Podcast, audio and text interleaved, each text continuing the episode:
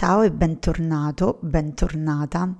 È da un po' che non registro nuove puntate del podcast perché presa dalla, dall'uscita del mio nuovo libro, c'era una volta ma c'è ancora, eh, che ha assorbito davvero tanto le mie energie, come è giusto che sia per qualsiasi cosa che creiamo e a cui decidiamo di dare uno spazio di nascita.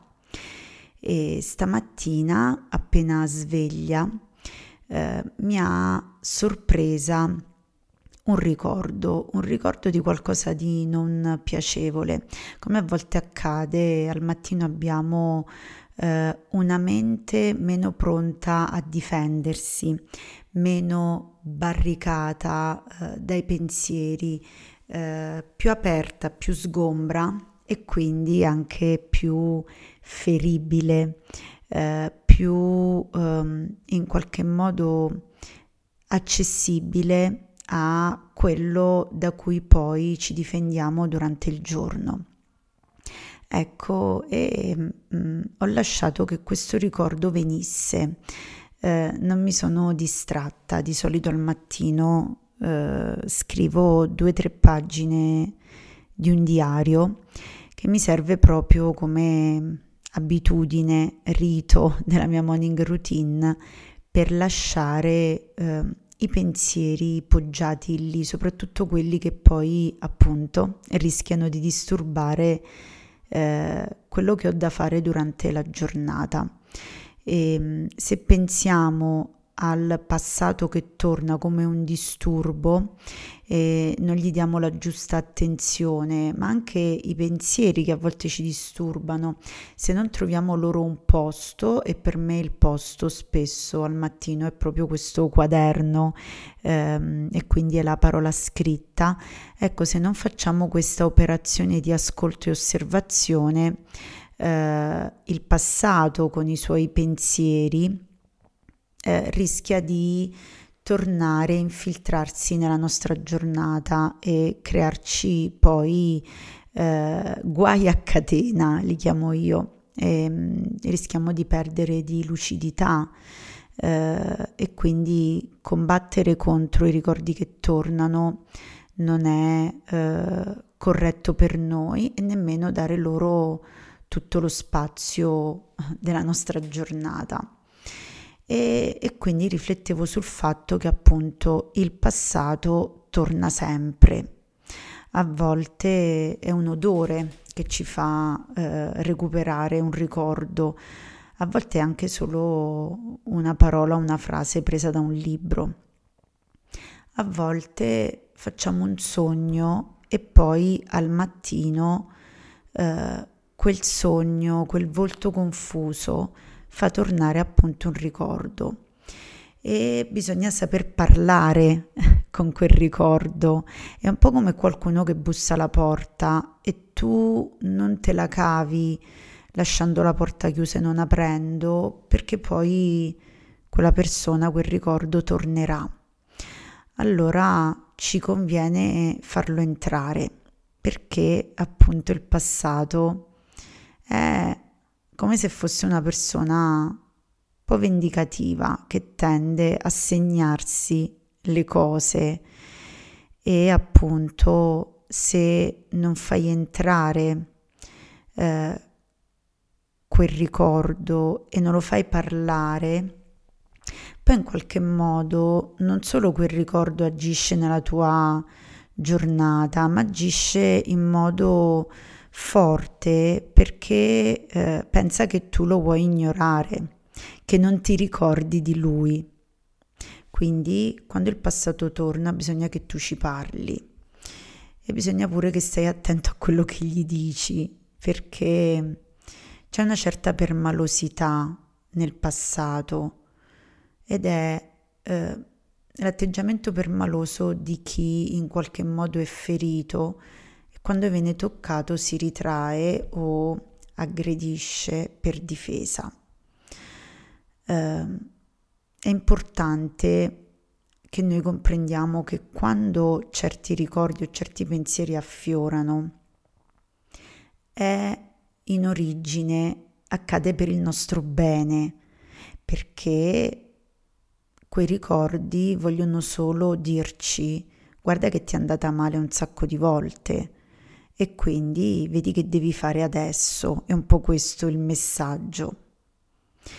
E mi piace pensare a questa metafora, che è proprio quello che poi mi è successo stamattina, e cioè che il passato certe mattine torna e ti chiede un caffè. E te lo chiede a inganno, cioè proprio in quel momento in cui tu non sei ancora abbastanza sveglio, lucido per rispondergli nel modo corretto. Allora è come appunto se appena sveglio qualcuno ti si siede davanti e ti fa l'elenco dei tuoi errori e delle tue accuse. Eh, di solito tira fuori solo i ricordi che gli interessano per spaventarti.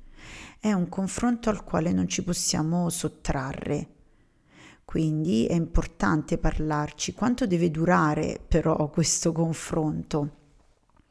Questo confronto deve durare solo il tempo di prenderti un caffè, perché se tu lasci a questo confronto troppo spazio, eh, poi è come eh, se ci fosse eh, una eh, l'instaurarsi di un regime dentro di te. Questo regime è il regime della paura, è qualcosa che ti paralizza. Quindi cosa fare? Beh, bisogna far entrare il passato con rispetto ma anche con fermezza, ricordandoti che il tuo passato, quei pensieri, quei ricordi sono molto di te, fanno parte delle tue radici, sanno tante cose ma non sanno tutto di te. Spesso il passato non si interessa di dove stai ora, delle tue consapevolezze, di tutto quello che sei riuscito a fare ed è come se vuole riportarti ad una grande bugia, cioè che tu non sei cambiato affatto. Questo è legato alla paura. Spesso il passato si porta con sé tanti sensi di colpa. Allora in questo scambio che è possibile solo se tu ti siedi con quei ricordi, dopo averli fatti parlare, è importante che tu abbia uno scambio, che ci sia reciprocità come tutte le relazioni. Allora come lui il passato vuole insegnarti la paura, tu ti puoi mettere dall'altra parte insegnargli tutte quelle cose che il passato non sa fare. La gratitudine, la capacità sacra di cambiare idea e di fare passi indietro. E insegnali quanto potere ha il cambiamento, che c'è una possibilità di cambiare. Infine anche gli puoi insegnare la potenza del perdono inteso come riparazione perché a volte il passato so- torna solo perché ha bisogno di sapere che tu ti stai riparando, sia riparando dal male, dai rischi che corri, dai pericoli, come ci si ripara dalla pioggia con un ombrello. Lui vuole essere rassicurato su questo.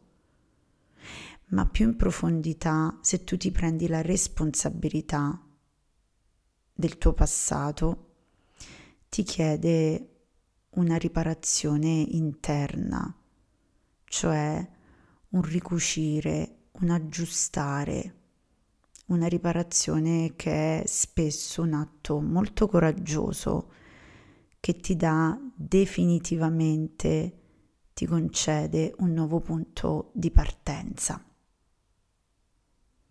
Spero che questa mia riflessione che è nata così, da un brutto ricordo del mattino, ti possa essere utile e se ti va puoi condividermi che ne pensi scrivendomi via mail o su Instagram in direct dove preferisci. Non vedo l'ora di sapere cosa ne pensi. Ti auguro una buona giornata.